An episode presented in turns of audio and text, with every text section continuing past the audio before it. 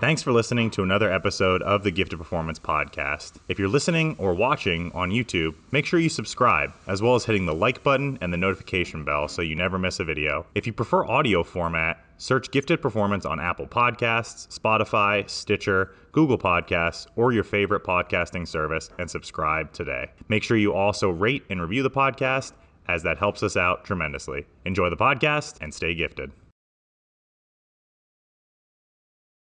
Welcome back, guys. Another episode of the GPP, the Gifted Performance Podcast, where we give you the knowledge and practical takeaways to improve your own general physical preparedness. We're going to have a lot of GPP talk today with our esteemed guest. Before I intro him, and I did some research on LinkedIn before, so I got the full intro ready, Coach Storms.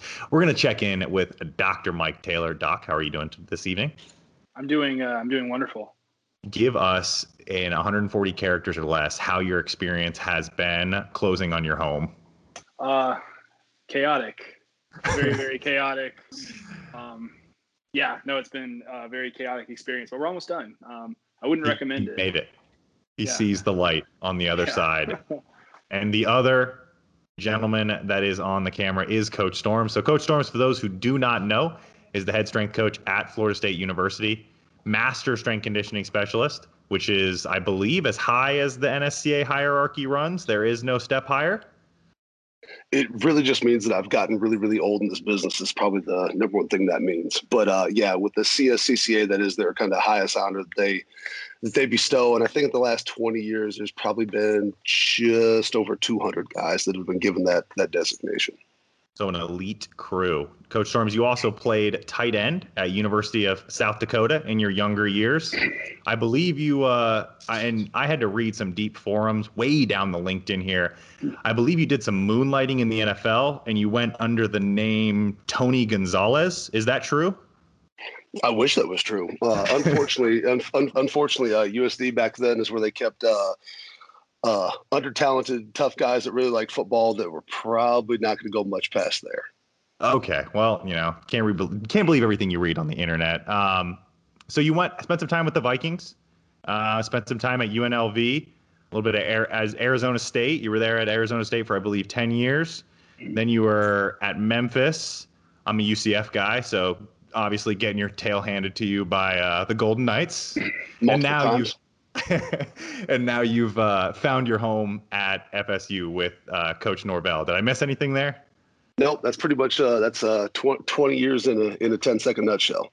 20 years in a synopsis. So, when you first got into kind of physical culture as a whole, strength conditioning, football, just the nature of being physical, what what was that early story for you? Everyone's kind of got that inception story of getting into the sport, getting into lifting weights. What is that for you? Were you, you know, young kid in the basement with the 15 pound sandbags just doing curls? Was that your story like most? So it, for me, without even realizing, it probably started a long time before then. So when I was really, really young, we're talking uh, before the age of seven, we lived in Sioux City, Iowa. Uh, my mom was uh, huge into fitness. Uh, she worked in gyms, uh, you know, taught taught aerobics, all the, all that kind of stuff. And I went to the gym with her all the time. And you know, I didn't stay in daycare with the kids. I hung out with the guys that worked in the gym. So like from five years old on, like I'd been around that and exposed to that. And then growing up, you know, I was as tall as I am now in like seventh grade. So at 13 years old or whatever I was that age, I'm six four.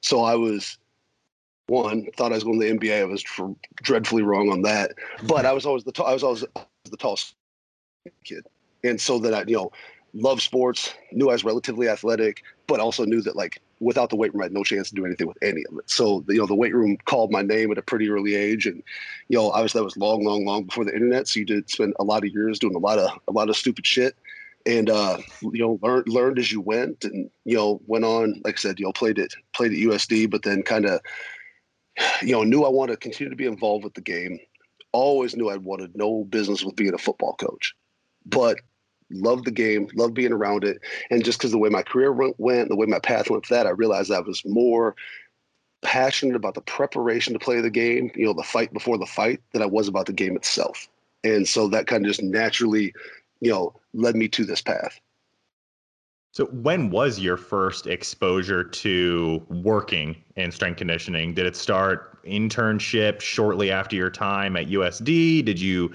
get a part-time gig? Where did it all begin for you? Okay, so even when I was even uh, at USD, I was done. I was done playing early. Uh, got in a car accident, had a, a, a cervical spine injury, uh, so that you know ended ended the playing career. Um, and so you know, I worked in I worked in some gyms there. Uh, went and did an internship at a private facility in Sioux Falls, South Dakota, one summer, and not even really internship for credit or anything else. Just I was like, I knew I, I knew that's what I wanted to do. Trying to find some experience. There's only so many outlets for it, you know, in you know in the late '90s in in South Dakota, and so went and worked for a guy there named Steve Bliss, uh, who I had no idea at the time was part of Boyd Epley's original crew from Nebraska you know, he had been the first ever strength coach at Ohio State, um, a, guy that kind of had been everywhere and done everything in this business at that point. It was kind of the tail end of his career, you know, transition out of the the college chase and all that. And so that guy was a was an outstanding mentor to me. Um, and then, you know, I knew I needed to do an internship for, you know, for credit to graduate and all that.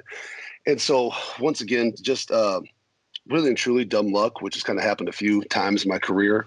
You know, just one, you know, volunteering at a gym and finding out the guy that's going to I'm going to work for is a legend in the business, and then go to apply for an internship and with having no network and no one to tell me otherwise, I literally sent out two resumes and interviewed for two positions and got offered them both and. Uh, probably on the day after Christmas in probably 19 would have been 99 or 2000 uh, took the position with the Vikings. Batting a thousand batting a thousand on applications. You don't see a lot of people that are uh, that that go that way. It's uh, it was uh, it's very much it's very much Forrest Gump is what it is.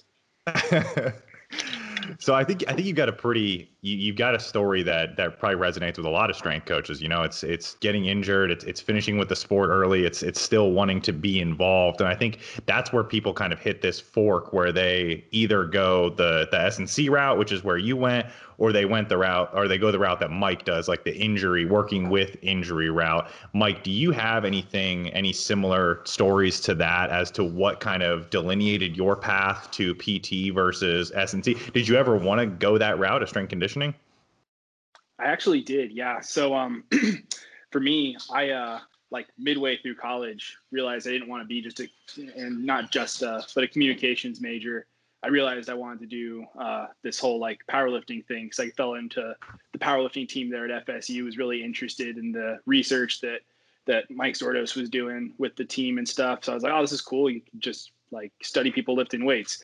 But you know, kind of similar in, in that you know, just sometimes like fate happens. Um, couldn't get into the program because I was like too far along um, credits wise. Like I wasn't going to graduate on time if I did that, and uh, the Air Force was like, no, you you can't do that. Um, but you could just take random classes to, uh, you know, apply for PT school, like through the prereqs if you want to. And I figured, you know, I, I, had had, you know, some back pains at the time and, you know, watched, uh, you know, a little bit of MobilityWOD stuff, figured, okay, that seems, seems cool. I, I could do that.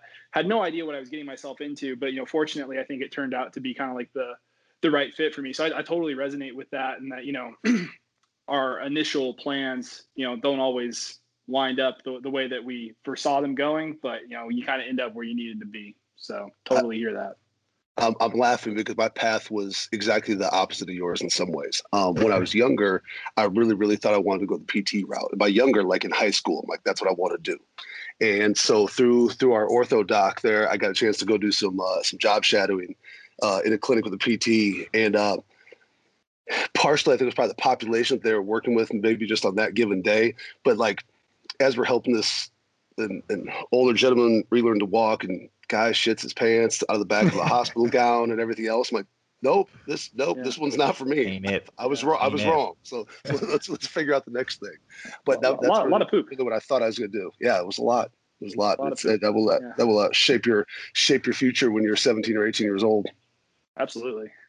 I think that's how you kind of end up making an informed decision about like what you really jive with, what you want to do with, and and and not. And strength conditioning is, you know, an inherently very nomadic occupation. You're you're on the move all over the place. So, Coach Storms, I'm interested to hear um, your opinion here. What was what was kind of your favorite gig along the line? I think a lot of people would look at that Vikings job and they'd be like, "Holy crap!" Like the the big boys, the pros, right away. Like that had to have been your favorite one, but was it?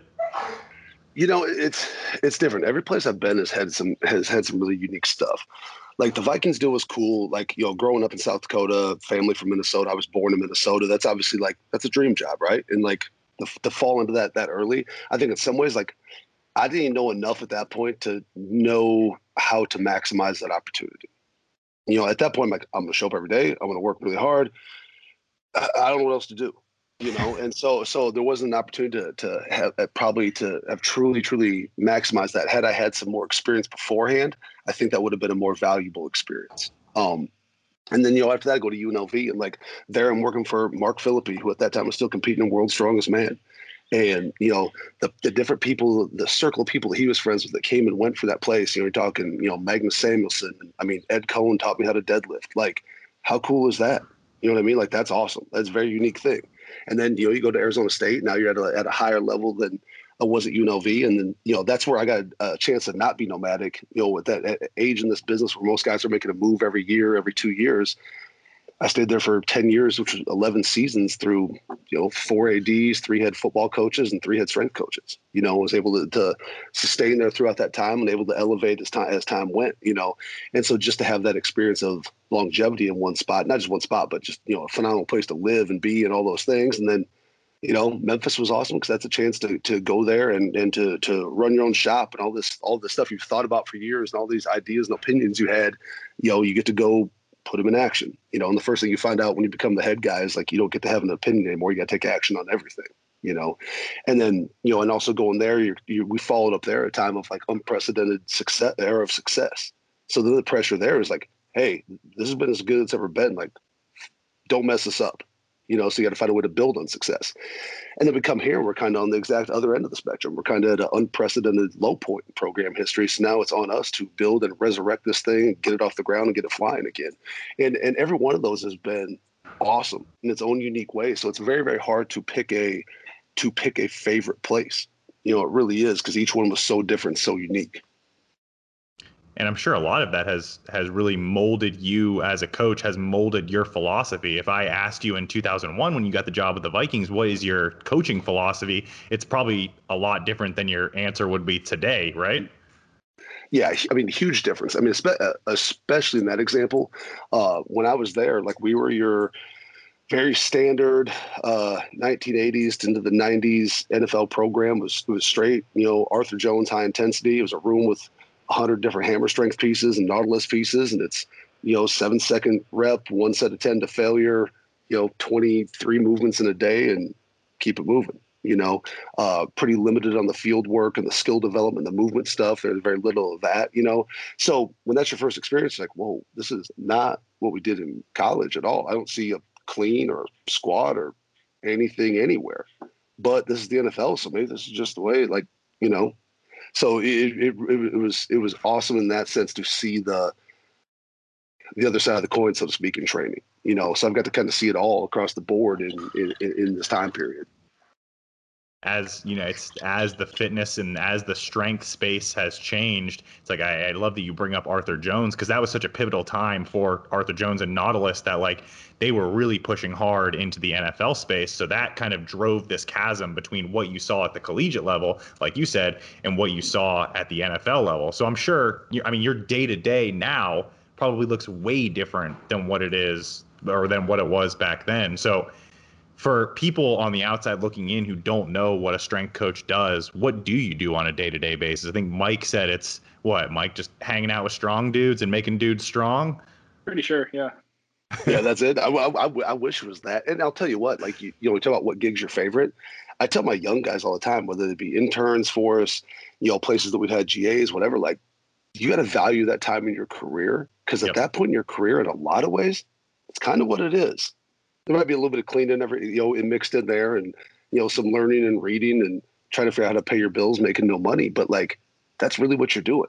And then the further you get up the ladder from that the more the more tasks that get added onto that as well you know? And so it's a little bit different here at Florida State because um, because our program's separated between Olympic sports and between football. So I'm just I'm just over football. So it's myself, my four full time guys that work for me, and that's it. So that does streamline a lot of my day because I'm not overseeing Olympic sports and all the additional coaches and relationships that go with that. You know, I have my main contact in sports medicine, my main contact with nutrition, and so my my day to day chain of uh, chain of communication is pretty uh, is pretty tight. Um, but you know, kind of day to day, it's interesting because it depends what time of year it is, and that's to me that's one of the best things about like my job is depending what month it is or what season of the year it is, my entire lifestyle is completely different. You know, uh, we're just coming off of our, our discretionary time of year from the time the spring game ended up until now, uh, which this year, because of COVID, not a spring break, a lot of things go into it. Like it's been, it's, it's basically the guy's optional time of year. You know, classes are done. A lot of guys are headed home. You got a crew of guys still in town. It's a little, it's a little more casual time of year, you know, and so it's a very different environment. Well, come Tuesday when we're all back and the summer program starts, then everything changes, right? Now that the the the workload, you know, the battle rattle of your week is up, up, up, you know, and that's going to be full tilt through the end of the summer before we report to camp. Um, you know, from there you transition out, you go into the season, you're there a ton for us. You know, our piece of the pie, the workload gets a lot smaller. You know, guys are getting three lifts in a week. Lifts are a little bit briefer in nature. You know, and after that, it's it's working with return to play guys. It's being at practice. Um, it's doing those things, and then you know you transition out of that, you get a little time off after after bowl season, and you come back and boom, you're right in the back of the middle of winter program, going through tour of duty, mat drills, build up spring ball, you know, and then once again you transition to spring ball. It's kind of like a in season light, and then boom, you're back into discretionary time again you know? So the time of years really really dictates kind of what my what my day to day looks like you know? I guess you want to say it. No go ahead. Go ahead. Oh as i say just you know if you look at like tuesday once we start. So we'll go you know our first group of trains at 10 a.m um, you know we'll be in the we'll be there in the office pretty early because we'll meet in the mornings staff going over just the the nuts and bolts of the day any last minute stuff because the schedule will train in the morning and then we'll have a group. Our first group today is at 10. Next one's 12:30. Last one's at three o'clock. You know, those groups are going to last, you know, hour and 45 minutes, two hours between field work, weight room work. End of the day, we'll go back out, bring the whole team together, warm those guys up. They'll have uh, skills and drills with our football coaching staff, which is about a 30 minute period of like skill development, kind of like Indy would be at football practice. That's done. Those guys will throw for 30 minutes on their own, kind of seven on. That's the part the coaches can't be involved with. And then Tuesday's unique because when that when their section of seven on sevens over, then we'll condition as a team after that.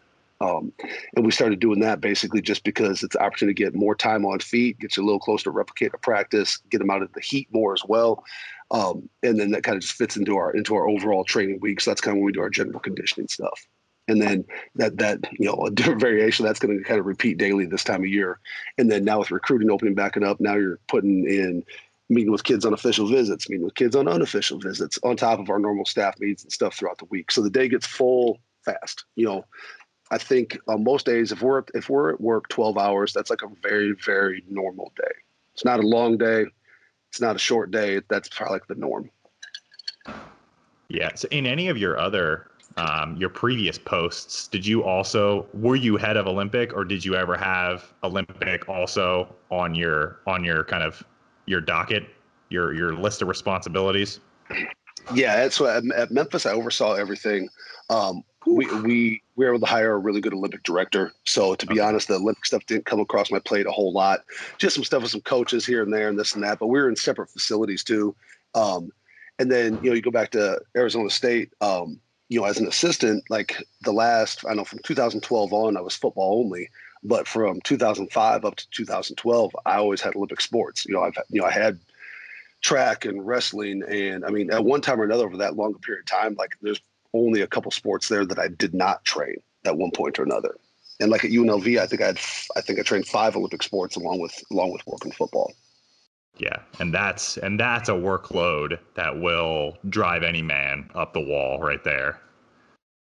Oh, there, there's there's no doubt, especially like you know my first year when I got to Arizona State, I think I was making I made 24 5 my first year with full loaded teams, huge football responsibilities, the whole deal. And that's just, but that's what you do at that time. And a lot of guys are going, oh, I didn't get in this business to train this, that, or whatever Olympic sport. But you know, I'll tell guys all the time, you know, those guys that fall in those football only positions early on, that's a big disservice to them as a coach.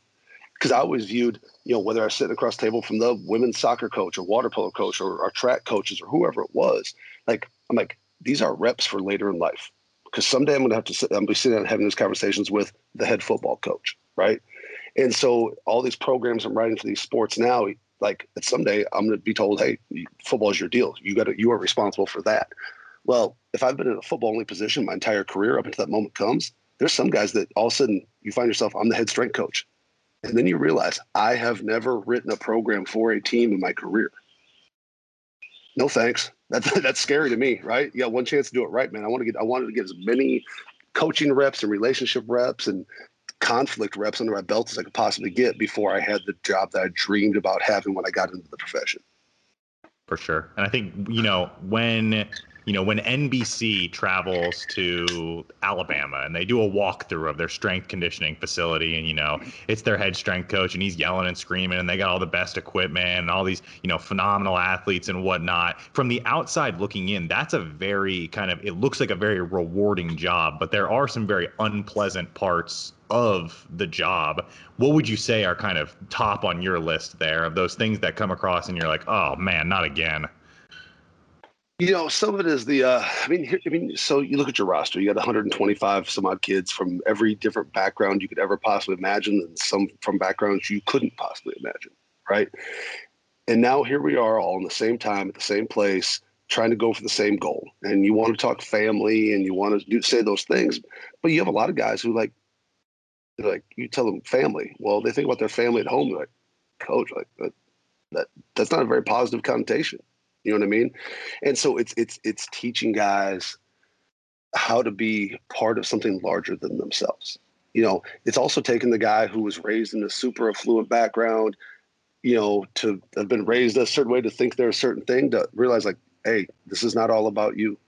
There's there's more there's more going on here than just your path, and so it, what it is, it's a melding of all those different backgrounds and trying to manage those things. You know, and then for stuff that comes up, you're like, man, like here's here's the stuff they didn't tell you about. You know, it's it's the it's the managing schedules. It's the you know, once again, you got 125 guys. Trust me, not every one of those guys loves to train.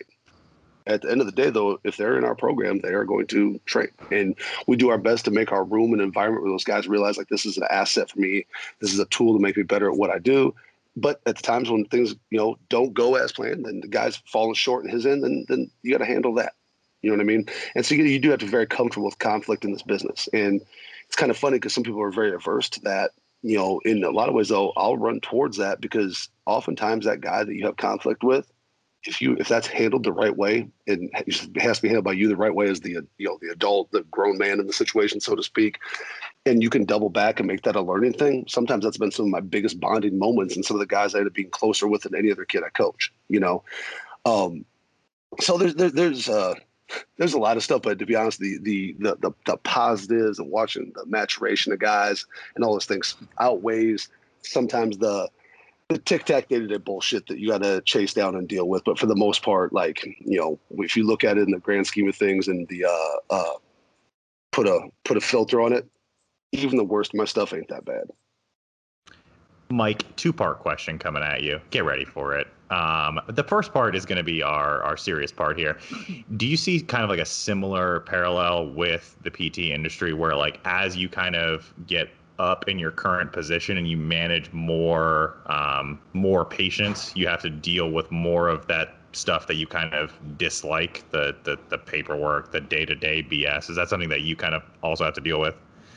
For sure. Yeah. I mean, and it's going to be different in different settings, right? But generally, once you've like worked as just a general like staff therapist at, at any place, eventually you're going to end up being like the director of the clinic or, or what have you. And so that's kind of the position that I was in for my last year. Um, currently has been kind of as like a, uh, you know, basically clinic director type equivalent, right? And, and, and it, honestly, it's been not that hard because I have like a good team of people, but you definitely have to like uh, change your perspective from just being there to treat patients. You know, similar to you know you, you aren't there just to like teach the uh, clean and jerk. You're not there just to uh, write a program.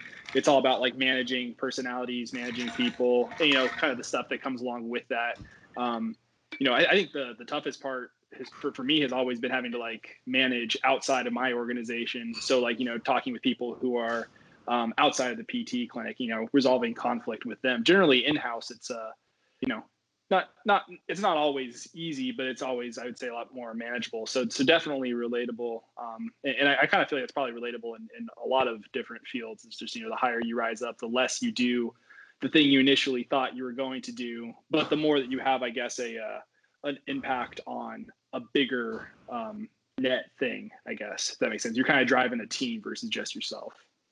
Yeah, that definitely makes sense. Part two. Okay. You guys fans of that show Last Chance U on Netflix? Did you guys watch absolutely, that show? Absolutely. Coach, you ever watch that show? I've actually never seen it. Oh, oh man, you're missing out. So now you got something on Netflix to binge for the next Just time you have one and a two. little bit. You could you could you could stop after seasons so, like yeah. They, they when when when coach brought up like the affluent kid that you kind of have to like sit down and be like hey man like this this show ain't all about you i thought of mike do you remember malik henry the quarterback i think he um, actually ended up at florida state too he was at he was at Florida State for a time. Yeah, he was like a, a an elite kid, and you know I, I'm I don't I don't know what he's doing or anything like that. So, uh, but definitely on on the show, if that's kind of where you're going, he had some like personality uh, conflicts that they had to deal with. I was just wondering at what the, uh, happened at the community college. Yeah, I have, I have no idea to be honest. Gone, um, gone into the ether. He's out there. Hopefully, doing well with whatever he's doing. Coach, you mentioned, and, you know, and one of the one of the one of the hardest things, really, you want to talk about like the things that are hard you don't expect is the uh, the managing, the setting of goals, and the expectations, because that's one thing that's a little bit newer here at Florida State. You know, every kid has the dream of going to the NFL, right? But I think when you come to a place like this, that helps you believe that you're going to make it a little bit more. But I think even harder, all the people who are, who surround our kids outside of the building, friends, family, acquaintances, you name it. Oh, you're playing at Florida State. You're going to the league. And the amount of pressure it puts on these kids is insane. And helping them manage that for the ones that do have a chance to go and for the ones that you know, like, that's not your future, man. But you you can't crush that dream, but it's there's management expectations and, uh, and the ups and downs that, that go that go with that. And then sometimes even worse is when you get those guys where like you see all the potential in the world in a kid. You see the talent, you see all these things, but you, you keep finding yourself back in the same place where you're wanting it more for them than they are. And you know for them to be so easy to tap into it and access it, but they just don't want it. Yet, you know, when coach says, "Yo, who wants to go to the NFL?" But well, hands go up. And you look at this guy, you're like, like, at some point, you got to look at the mirror as a man and be honest with yourself. Is that what you really want? Okay, if it's what you really want, then let's go chase that down. Let's go get it. But it's not just gonna happen because you raise your hand because you want to, and you think the NFL is gonna fall in your lap. The amount of guys out there that are that talented that, that happens to is pretty damn slim, you know. And so that's one of the tough battles we we continuously fight is like getting guys to build that confidence in themselves to go actually chase down that dream for real and not be afraid of failing at that dream because of all the people around them how much how much more challenging is reframing that discussion today um, than it was you know 10 15 years ago because now i can look online and i can tell you the top 100 12 year old you know boys football players and they're being told from the time they're 11 12 years old like you're going to the league. So by the time they come through your door, they've already had six years, seven years of being told you're going to the NFL. How hard does that discussion become when it just ain't happening? Yeah, and, that, and that's a tough part because you would think because all the information is so accessible that you can easily, and then all the met, you know metrics of being able to stack yourself up against the guys that are actually going. You think it'd be really easy for a guy to be like, man, I don't look like that, or I can't run that, or I'm not putting up those stats. But it's not the case because once you get on the other side, you get the social media end. You could have one person telling you, like, listen, man, like you're a fringe guy, you're a free agent at best, whatever it may be, and you're you're coming to them from a place of, of honesty and a long time of experience, and you've seen it all play out a million times, and you're giving them good information. Well, all it takes is a handful of pe- of their of people on Twitter or Instagram like, yeah, you're gonna be a first rounder, you're the you're the goat, you're this, you're that. And I'm like, it's really really easy to pick and choose and curate the information you want to buy into, you know. And once again, like you would think that like uh, Mike, we've talked before about some of the messages on Twitter with the recruiting stuff, right? Mm-hmm. And I'm you guys, I don't know if you've been able to see this, but this came across tonight. I don't know how well you're going to see. Oh, I, I saw that, that earlier. Yes. Yep. Yep. Ready for ninth grade. Yeah. Once again, if I'm a kid and I see that and I'm working my ass off and I'm that kid's age, I'm like, yeah, maybe this isn't for me, you know. But you know, I felt like that. Gotta, I'm a I'm a grown man and I felt like that. I was like, uh. there's no question. There's no question.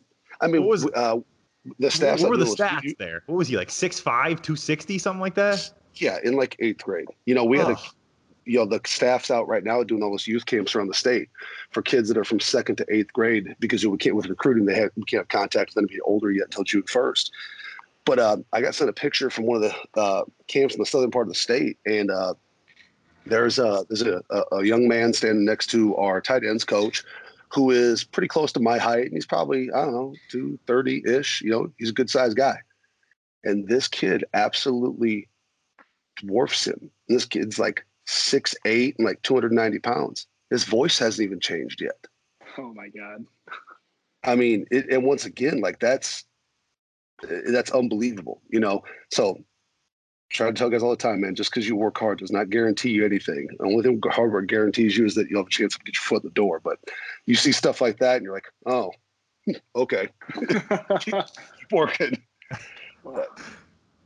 I think that segues nicely into like when when you as a strength conditioning coach are looking at metrics for guys on your team and saying, you know, this guy's going to make it at the next level. Are there any specific metrics that you look at? I read an article, I don't even know, it must have been like 3 or 4 years ago that looked at, you know, a correlation between 1RM deadlift and 40-yard dash. And this guy said, you know, I can tell you by the 1RM deadlifts that these programs have collected who's going to run the for- fastest 40 yard. I think he did it on like 12 people. And I was like, great, awesome sample size, dude. Way to pick and choose the ones that are going to prove your point there. But there are there any specific metrics that you look at where you're like, you know what, this this dude might be a bad man one day.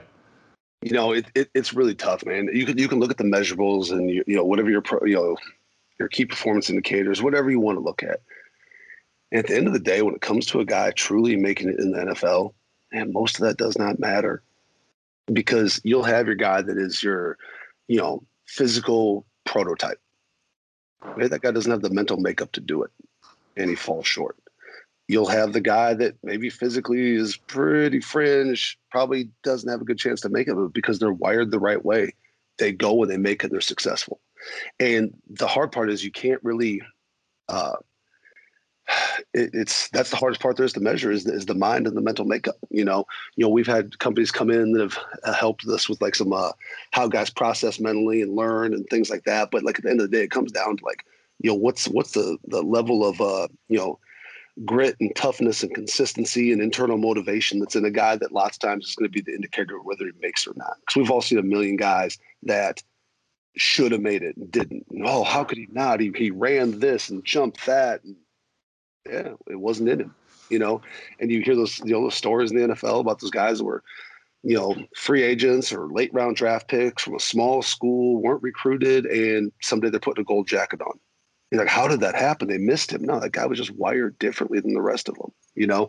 And so if we ever figure out a way to, to figure that out, the three of us, then we're going to be just fine in life if we can figure out a way to identify that. So there's our project. Yeah when we hang up the call here, we're going to start working that. We're going to pull an all nighter right tonight. you haven't slept in over a week, so we might as well just keep the trend going and yeah. try and become billionaires tonight.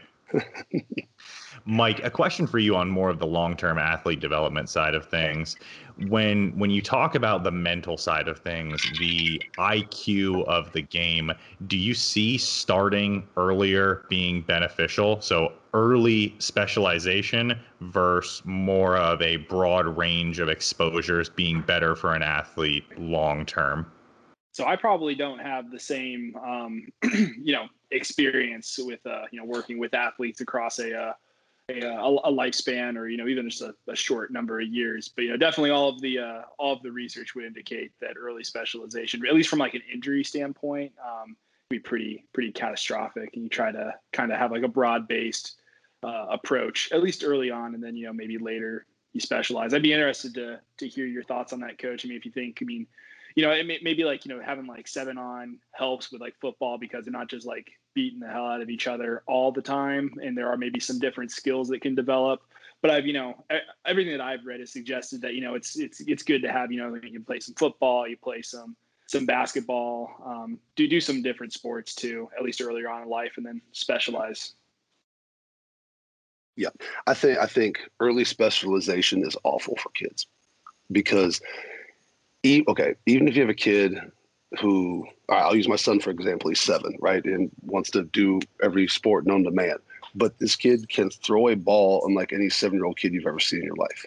So, a kid like that, you're gonna have some families like, he's gonna pitch, or he's he's gonna be the next Peyton Manning and so they try to protege that kid and make him specialize at seven years old before the kid even knows what they want to do. And so those are the kids that end up like burning out, or they're so programmed that that leads to problems down the road. Or you just flat out just wear them out of the repetitive nature of what it is they're doing, you know. And I think I think kids need to play different sports because one, it's different. You're you're developing different traits of athleticism in all of them. You're staying motivated to play the one that you really love when you know you got to wait until you know, football, baseball, basketball, whatever season starts, you're motivated, you're excited for that. Whereas, you know, if basketball is your deal, hell, you're playing or baseball is your deal anymore, like that's a year round thing. It never stops. I don't care how much you love it as a kid. At some point, I really feel like you're like, man, I'm, I'm not feeling this like I used to, you know? And then I think what you really got to look at when you're playing the same sport all the time, now you're talking about, you know, repetitive overuse injuries in kids that should never have those injuries you know, and uh, especially with the kids that are throwing athletes and stuff like that. And that's that's the only thing you do with them for so many years. I think a, a terrible path to go down, you know. And then you know you can't you know you look at uh, you know especially like like youth football. You know you see all the kids coming in with uh, with spondy fractures that happened when they were kids. Well, the reason why is the equipment those little tiny kids, those little 70, 80 pound kids are hitting is the same stuff our guys use. They're 250 pounds. No wonder they got back problems. You know what I mean? the helmet they use doesn't weigh a whole lot less than our guys' helmets, except their necks are the size of my cup, you know? And then you wonder why there's con- concussion issues and stuff like that. So I think with youth sports, I mean, I think you, I think you have to diversify. I think you got to really think long term, long term with, with, with the kids. And then also like, for me, it's like, I'm not to, just because I love something, I'm not going to push my agenda or my love for that on my kid. Trust me, I'm going to make him be involved with stuff, but whatever that stuff is, that's going to be of, of his choosing. And right now it's awesome because it's all mainstream sports. And that's cool. But it may not always be that, and you got to be okay with that too.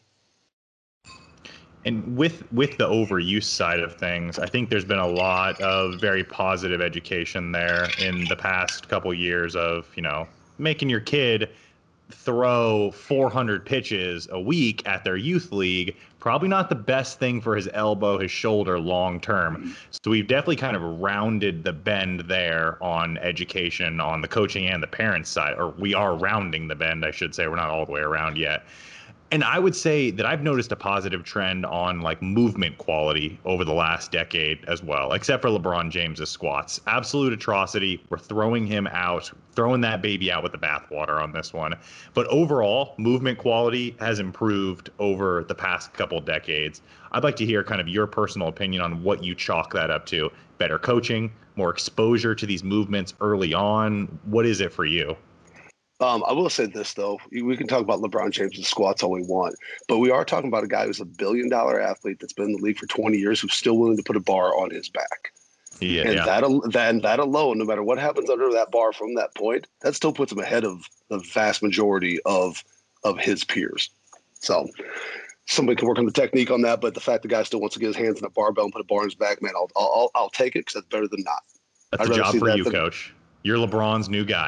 I'll, I'll take it because that's better than not. That's I'd a job for you, than, coach. You're LeBron's new guy. No, I don't know about that, but um, you know, I, I think I think with the progression and that other stuff, though, I think it's because like there is so much more information out there. You know what I mean? And if I'm in a gym or I'm training kids or I'm coaching a team and it, whatever it is that I'm doing is awful, it's pretty hard for me to ignore that it's awful when I can just open my phone and scroll or flip open my laptop and see it done a million different ways all over the world and be like, oh, all that looks better than what I'm doing. Okay, what are they doing? You know, and even if it's simply just copying things you don't know why, well, better's better, you know. And and I think you, you see that with kids all the time. Um, and so I think you get that the you get better skill development because there's not there's not secrets anymore. Like we talked earlier about being in, in, in the NFL at that time with the high intensity and how different that was. Well, that's also back when strength coaches had secrets. Like, man, what's what's Nebraska doing? What's Penn State doing? Or what's so and so? What's Florida State doing? And no one knew because no one ever saw what's inside those walls unless you were there. And back then, even if you had a coach that would let you come site visit, and you know they give you a copy of their program. A lot of times it wasn't the program they did there. It was just something generic they would give you to not share with you what they were actually doing because there were secrets. And so whatever you're doing in your walls, you could believe you're getting an unfair advantage over the rest of the country. And in some cases, teams probably were because it was such a new profession. But now anymore, I mean, hell, we all there is no secrets. It's become way more homogenous because we all share, we all see, we all soak up, we read read the similar research, we go to the similar clinics, we share stuff. Hell, I'll have us posted on Instagram for everybody else to see too you know? And so because of that the program has become much more alike. Well i think that, that trickles all the way down too whereas well everybody has all this information so now the information starts to pass around then it just becomes starts to become who's the better practitioner and implementer and motivator of those things. But everybody's doing a lot of the same stuff just how are they doing it? Yeah. So like on that point i can recall even as recently like, like you said over the past like 10 years i can recall seeing videos of like pros doing you know you know lifts and, and you know pros are pros so you know I'm, I'm not here to like criticize but, you know with like not good form right? But then and, and you know obviously maybe it's just because it's the highlights but you know, i've seen videos of of y'all's guys um like you know when you guys were doing your uh, winter camp and stuff and you had you know freshmen coming in who you know new to college strength conditioning so it's not like you've had them for four years at this point uh, with some pretty pretty impressive lifts actually. I'm not gonna like name names or anything, but you know, it's it's it's cool to see it like they're getting that early start. Whereas you know before, like maybe even pros didn't have that back ten years ago. So it'll be cool to see just you know what you know are there like these new limits that are just going to be like untapped because now we have these like you know freak 16 year olds who are going to be coming in ready instead of like learning. So it's cool yeah, to see and I think with that too, you look at like the high school kids, and trust me, the more kids we can bring in as freshmen that can clean 400 pounds, the better strength coach I look like. So let's just keep doing that. I like it. Um, but you know, you see, you see like some of the numbers these kids are moving at young ages, and I think a lot of that that comes down to we can talk about how bad social media is and this and that, but like if I'm a kid and I'm into lifting, and I start scrolling through and I see Travis Mash's kids and what the numbers they're putting up at their Olympic lifts and things like that. Well, now like I'm like, well, shit, I'm 17 like that kid. I can do that, you know. Whereas if you go back to my age at 17, you look around your gym and whoever the strongest guy in the gym was, that's the strongest guy in the world. And whether that guy squatted 400 pounds or 700 pounds, like that, that change that that would change everything for you in that setting, you know. And so you, that was what you inspired to be to the strongest guy. Well, if the strongest guy is not very strong, then your bar is low. If I start scrolling around the internet now and you're seeing thousand pound benches and thousand pound deadlifts and you're seeing some of these numbers put up by kids that are 16 17 years old and some of those uh, you know elite type kids. Well now if i'm a kid i'm like that can be done. It's like the four minute miles roger bannister. You know what i mean? No one had touched that number in the history of time. And then in, when he did it it was broken like i don't know what it was 30 40 more times in the 12 months after he did it. Because the, the the the bar had changed and people realized that you can and like we talk about our kids, but that's the power of belief. And for us, yeah. like it's not just building muscles, it's trying to build confidence. How do I get that kid to build confidence and believe in himself to believe that he can go do it? He can be the one. That's the hardest part about our job. Getting guys strong is the easy part. Yeah, that, that's one of the, the funnest parts, or one of the, the funnest thought experiments there of the field is like, how far can we actually go? We had a another strength coach who's who's local to me in, in Melbourne, Florida, come on, and he was like, I think guys are going to throw 120 mile an hour fastballs. He's like, the possibility is there. Like people can do these things. And with exposure to high quality strength conditioning at a younger age, it's like, wait, maybe we really are just tapping tapping the potential here. Maybe we're just just seeing a, the tip of the iceberg on what these kids, what these are are going to be capable of. Yeah, I think it's I think it's 100 percent true. I mean, you know, and people be like, "Oh, 120 miles." There's no. I mean, Okay, say that if you want now. And I'm, no one's saying it's to happen this year, but just like the four minute mile, people thought that would never happen. It was impossible. You'd burst into flames or go back into time if you broke four minutes. Let alone a dude breaks at four minutes and then it continues to go. And now you look how young of athletes are breaking four minute miles. It's changing. Just like that kid I showed you in that in that tweet. Like it's we we as a we as a species are changing. And so will all those other things along with it.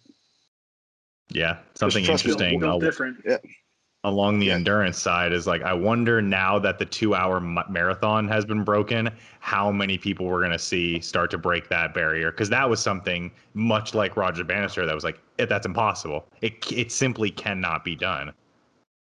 And yep. now that it's until, been done until it is until it is until it is. I could, I could I couldn't ride a bicycle that far in 2 hours. No.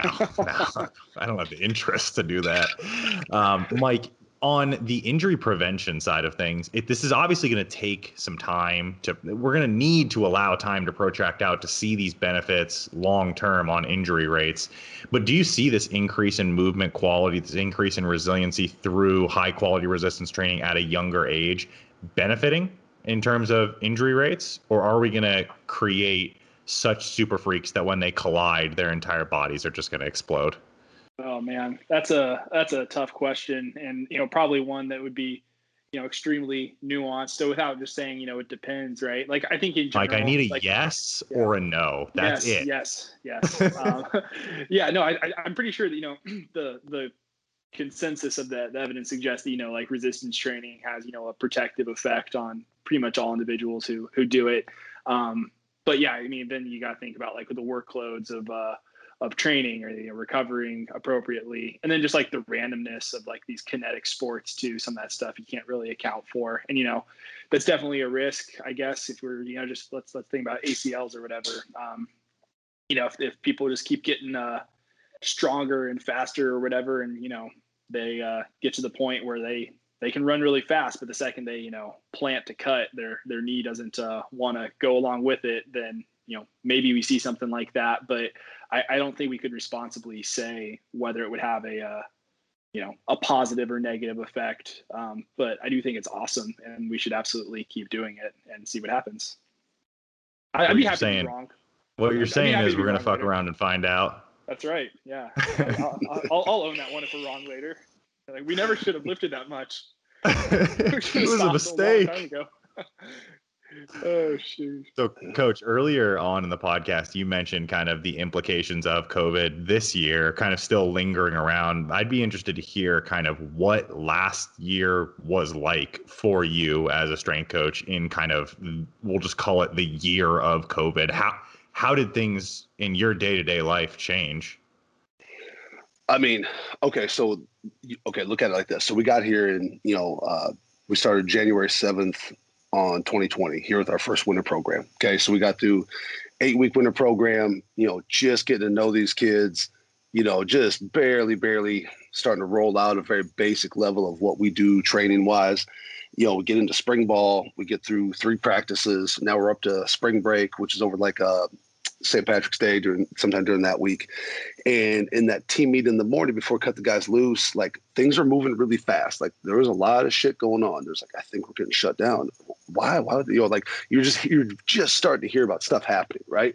And so we had that meeting we're like, you know, and the the message changed like minute to minute all the way up to the meeting. So we just had to go on just like everybody, just here's the information we have now. We have to act on this.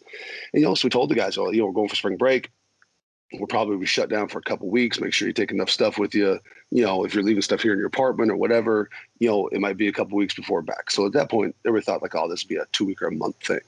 Well, lo and behold, months later, you know, so we have these guys now that we'd only known for 10 weeks. And now at one point in quarantine, we've been in quarantine away from those guys for longer than we knew them in the first place.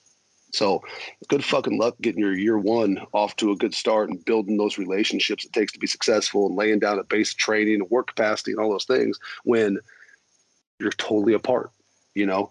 And so now we're trying to find different ways to build relationships. We're trying to do stuff on social media. We're contacting our guys a couple times a week, every week, you know, and, and, and you get to the point where like, trust me, those kids are just as sick of Zoom as we were. Yet here we are. Sunday, let's get on Zoom and talk. And these kids like, man, coach, I'm good. Like, and in my mind, I'm like, me too you know? But so you know then you know we tried to you know trying to find ways to sh- you know let these guys know we care about them so you know we got uh all of our guys set up with like Clean Eatz and they're getting like whatever it was uh, 10 or 14 meals a week from Clean Eatz. So then we're trying to do some nutrition at home. You know we're down in the facility you know making uh you know, care packages of, you know, protein and electrolytes and bars and just everything we can possibly send them, just gutting out every bit of storage we have, trying to send them a box like every couple of weeks. So then at least they're trying to, you know, we're trying to give them as many resources as they can. You know, we're trying to work with guys on programming. You know, some guys, coach, I got nothing. I have absolutely nothing. I'm in my mom's house, and that's the end. You know, some guys, hey, you know, a guy down the street has a has a garage gym. He has this. Some guys are like, hey, my coaches let me sneak in my high school gym at night. You know, so we had guys all over the board. So we're we're working a lot of different, you know, variations of trying to find ways to keep those guys active and training and doing stuff. You know, as as best we could over that time. You know, then you came back and you know you're still very much in the middle of it, especially especially in North Florida here. And uh, so now like, hey, we're back, but it's it's voluntary because you know kids could be scared for their health. So They may or may not partake in this, and you know, so you do your best you can through that. Then even your guys that want to be around, one kid test positive. Now you got contact tracing because they all live together, they ride together, their lockers are together, their lives are together. So now that wipes out a big chunk of your guys. So now, even when our summer program last year, when we were back to being mandatory, well, hell, you know, it, it's week one, but you're a kid that just got contact traced today. All right. So now your week one is be everybody else's week three. Well, let's say you're a kid that's positive, then you got to go through the cardiac clearance and all the other things that come with that. That draws out. So you get some kids where week one is week five, or a kid that was trained the first two weeks and then, you know, either uh, tested positive or got traced. Now they're back out. Now they're back in at the very end. So like it was, it was for us. I mean, it was literally like spinning your wheels, and we were kind of just rerunning the same really, really, really basic program, doing the best we could with the time we had and the guys we had you know, and so that was that was that was tough. And just you know, going through the season, I mean, hell, we we had games canceled, you know, because of it. And you look at a you look at a guy in four years of college football, you know, you're talking about 12 regular season games. There's 48. You know, say you go to a bowl game every year. There's 52. And you know, maybe you're lucky you sprinkle sprinkle a conference championship game or a playoff game or something like that. But you're still talking a max of whatever 56, 57 games a kid could play in total in his college career forever. And now you lose two or three of them Oh, man, that's a, that's a, that's a whole percentage of your career, you know, and for all the time and work and preparation you put into that. And just like that, it's gone. So now you're managing that, you know, and then the trying to share the information and this and that. It's, it's the stuff everybody went through in some form or another, just however it applied to your area of life, you know, but definitely tough for year one when you're trying to build relationships and build trust and you don't get a chance to truly be together enough to have done that up front. Yeah, I, I, I, I don't even. It's and it's like I'm sitting here getting frustrated for you in that situation because yeah. you know when you're writing out the program, the the however long you write out at a time, it's like, oh my god, like we're dropping kids week one, week three, week five, they're all over the place. The, the Zoom calls, you're trying to organize training for a kid that only has his mom's three pound pink dumbbells. Like it's it's a huge headache there. Was it the strangest year of your career up to this point? Strange, uh, frustrating. Uh, I mean, every everything in between, everything in between. I mean, this was a year that, and then on top of that, you know, you throw in, you know, you can't bring recruits on campus. So now, you know, whatever, even in the winter program, we're kind of getting back to normal training guys, doing our job. And so I come home on Tuesday and Thursday nights. But since we can't have recruits on campus, I got three or four hours of sitting in front of a computer like this doing, you know, our recruiting presentation via Zoom. Yeah. Because kids can't come to campus. So, you know, it just, it, it was a lot of compounding things, you know, and, and, and it's, it, it's tough, but like we came out pretty good, pretty good. Our guys, you know, for the most part, did a really good job on their own of trying to find ways to go out and be an athlete and do those things. We also had guys that the best thing they could do was P90X in the living room with their mom, and that's a real thing, you know. But uh, it, it's that's why going through the winter and now getting into the summer, man, is so exciting because we're finally, finally starting to get like get our head above water a little bit with having got to spend time with the guys and you know build some belief in the program and in each other and eliminate all those distractions and all the bullshit that came with last year and just get back to doing what we do. And like that's the, that's the, that's what's got you know everybody fired up right now, kids and staff included. Nice. Yeah, I'm gonna spin zone every, everything. Um, yeah, go ahead. A, go ahead. Oh, no, spin zone it. I'm gonna I'm gonna spin it. You guys, you know, the, the people who went through all that. I mean, that just sounds like an incredibly difficult time. And you know, even though it was like delayed, you know, um, there's like a bond for sure um, that's got to be struck, you know, just for the people who went through it and now are coming back. It's like you finally get to all be there and do the stuff that you know you tried your best to to do, and you know it with probably varying degrees of success. So that is that's got to be exciting, you know, just to a lot of delayed gratification. I guess I'll put it that way. Yeah, there's no there's no doubt. And what you what you hope to is with with with, with some of those guys, hopefully, hopefully hopefully a lot of the guys, but you know it's never gonna be hundred percent. But like they see what the staff put into them when they were away, when all we could do was what we could do, you know, and and hopefully that means something, you know, because that's why we do all that stuff. Because we're doing everything we do is to try to serve those guys, and you hope that that's not always unseen and you know sometimes is like appreciated like man that was that was that was a lot you know because everybody's going through their own deal at that time. Yeah. Hell, I mean, think about it like this: you're you're a college student. You're a you know, say you're an older college student. You know, you're a junior, you're a senior. You've been away from home for a long time. You go back home, and now you're in your mom's house for months. Like I know myself at that age, and I, I my my my parents are are awesome. But can you imagine you're used to being your own man, your own adult, doing your own thing? You go back home to see mom for spring break for a couple days, and you're there there for three months woof, that's rough. That's rough. so I think now with kind of the world going back to normal, resuming the things that we that we love to do. Now we can kind of get back to the point where I can paint us kind of somewhat of a, a picture here of, you know, life is back to normal. We're out back. Maybe maybe we're crushing some beers with the lads. The 4:30 NFL slate is on. And I know, Coach Storms, that you are a lover of smoking meats, the fine art of smoking meats. So, my question for you is what meat do we have on the smoker? And what special tips and tricks are you employing to make sure that this is the most delectable cut that we have had? Mm. It depends. Let's just say it's a let's say it's a regular weekend, not a special occasion weekend. Probably okay. would have done uh, like a uh, pork shoulder or pork butt. Mm. And if it's the 4:30 slate, I probably to put that thing in the day before, let it be overnight. Um, I like to I like to prep it. I like to prep it a day before I even get ready to cook it. So, you know, uh, you know, get it cleaned up, butchered up a little bit more if need be. Get that fat cap nice and scored. Get it rubbed, get it rubbed up with mustard, rubbed down with rubbed good. Wrap it back up. Let it live in the fridge for a day. Let that salt do its thing, and then you know, cold smoker, cold meat. Let that thing run for you know, you know, got a few guys over. You're gonna you're going a big one in there, so you're probably talking 20 to 22 hours probably in there, nice and nice and low till that thing hits 203, and you can pull it out and you pull that bone out, and there's nothing left on it. You know you're in business. That's a man who's passionate about the meat right there. I tried to paint a vivid picture, yeah. and this guy's like, "I'll fucking show you a vivid picture here." Mona Lisa. Yeah. So now, as someone who is not a lover of a pizza pie, I will let Mike handle our final question. I believe it's for our Tally pie lovers. Yes, this for the locals. Yeah. So um, you're you're out in Tally. Um, are we going with Momos? Or are we going with Gaines Street pies? What's the uh, what's the go to here? All right. So I should probably ask you this because we hadn't been here what? very long, right? And then there a little co- while. Then, I guess COVID. Well, okay. well, then COVID hits. That takes a lot of time out.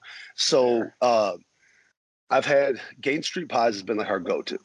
Okay. Yeah. And Gaines Street Pie is awesome. I'm also not gonna say it's the best because every other place was like, oh, this is the best pizza here. This is the best pizza here. I've had none of them. So I only got one to go off of right now, and Gaines Street treats us really well. But okay. today we're gonna we're gonna be able to branch out on this now though. So my son uh, is allergic to dairy, and uh, like not like oh it makes my stomach hurt. I'm talking like full blown like anaphylactic allergic. Full blown. Yes. And uh, so he uh, just passed his food test today, so he can start having, you know, dairy that has been cooked essentially. So no, just straight cheese, straight milk, things like that. And uh, but like you know, things have been baked with dairy and whatnot. Well, I didn't realize this, but the, the nurse told us like, yeah, like pizza, whatever. I'm like, really? So now now that we have to go out and explore pizza probably this weekend, this will be the first pizza he's ever had that isn't just pizza crust, sauce, and meat. Oh man! So yeah, so we're gonna try to go out and blow minds this weekend. I just don't know where we're going yet. Wow, I don't, I, I don't know. I mean, like, so I, I, Gaines Street Pies is really good. I've never actually been inside there. I've always ordered it to go or like to mm-hmm. deliver. Same, um, same but Momo's is kind of cool on the inside. Um, they have a, a, large variety of uh, of beverages. Um, Excellent. Yeah, so so that that's really good, and also like the slices are huge, so that's kind of like pretty cool. I think if I was seven, I would really be interested in like the large slices. What's gonna happen? I'm I'm I'm calling it. He's gonna like eat this pizza, He's gonna realize he's gonna be like, "Holy shit! I haven't had this my whole life." He's gonna be like, "I don't care about sports. I'm gonna make pizza now." It's yeah, gonna be like I a- would pizza a my Jiro life. dreams of sushi situation. He's just going to be like a, a pizza guy. Uh, but yeah, no, so that, that's that'd be a good that'd be well worth your time. Um, but, but yeah, I, mean, I think they're both uh, they're both good. Um, Awesome. We'll have to go check it out. We'll yeah, to man. check it out. All right. Well, But- Pizza Talk is as good of a place to finish as any. Is there anything you guys want to circle back to before we send this thing off into the sunset? I do not. Um, I just wanted to to thank you for coming on, Coach. Really appreciate it. My like uh, like 19 year old self is like ecstatic at this, uh, being able to sit down and chop it up with uh, head strength coach for FSU. So, man, I appreciate it, and you know, appreciate all that you're doing for the guys as well as just you know the field. You guys, you put out a lot of great content, um, great representative of the uh, of the industry. So, I appreciate you. No, I appreciate that time, man. That's awesome. That's awesome. I'm gl- fired up. You guys asked me, invited me to be on, and uh, to be honest, sorry it took so long to, to get it lined up to finally get on, but I'm glad we did though. Busy guy. No, I think it was. I think it was perfect timing with everything revving back up for the season, Coach. We we really appreciate you coming on. The only thing that I ask is that you treat my boy McKenzie Milton with nothing but love. He was our savior, and he he left us for greener pastures, and we understand that. Correct. We accept that. We can move on. I'm not crying. You're crying. Guys, thanks for coming and watching. Thank you. Uh, as always, like, comment, subscribe. Do that YouTube stuff that all the people say. Uh, go Florida State. Yeah, Guys, stay gifted, and we will we see go. you on Chop it up. the chop it up. There we go. next Yeah. one. Thumbnail. There we go. There it is.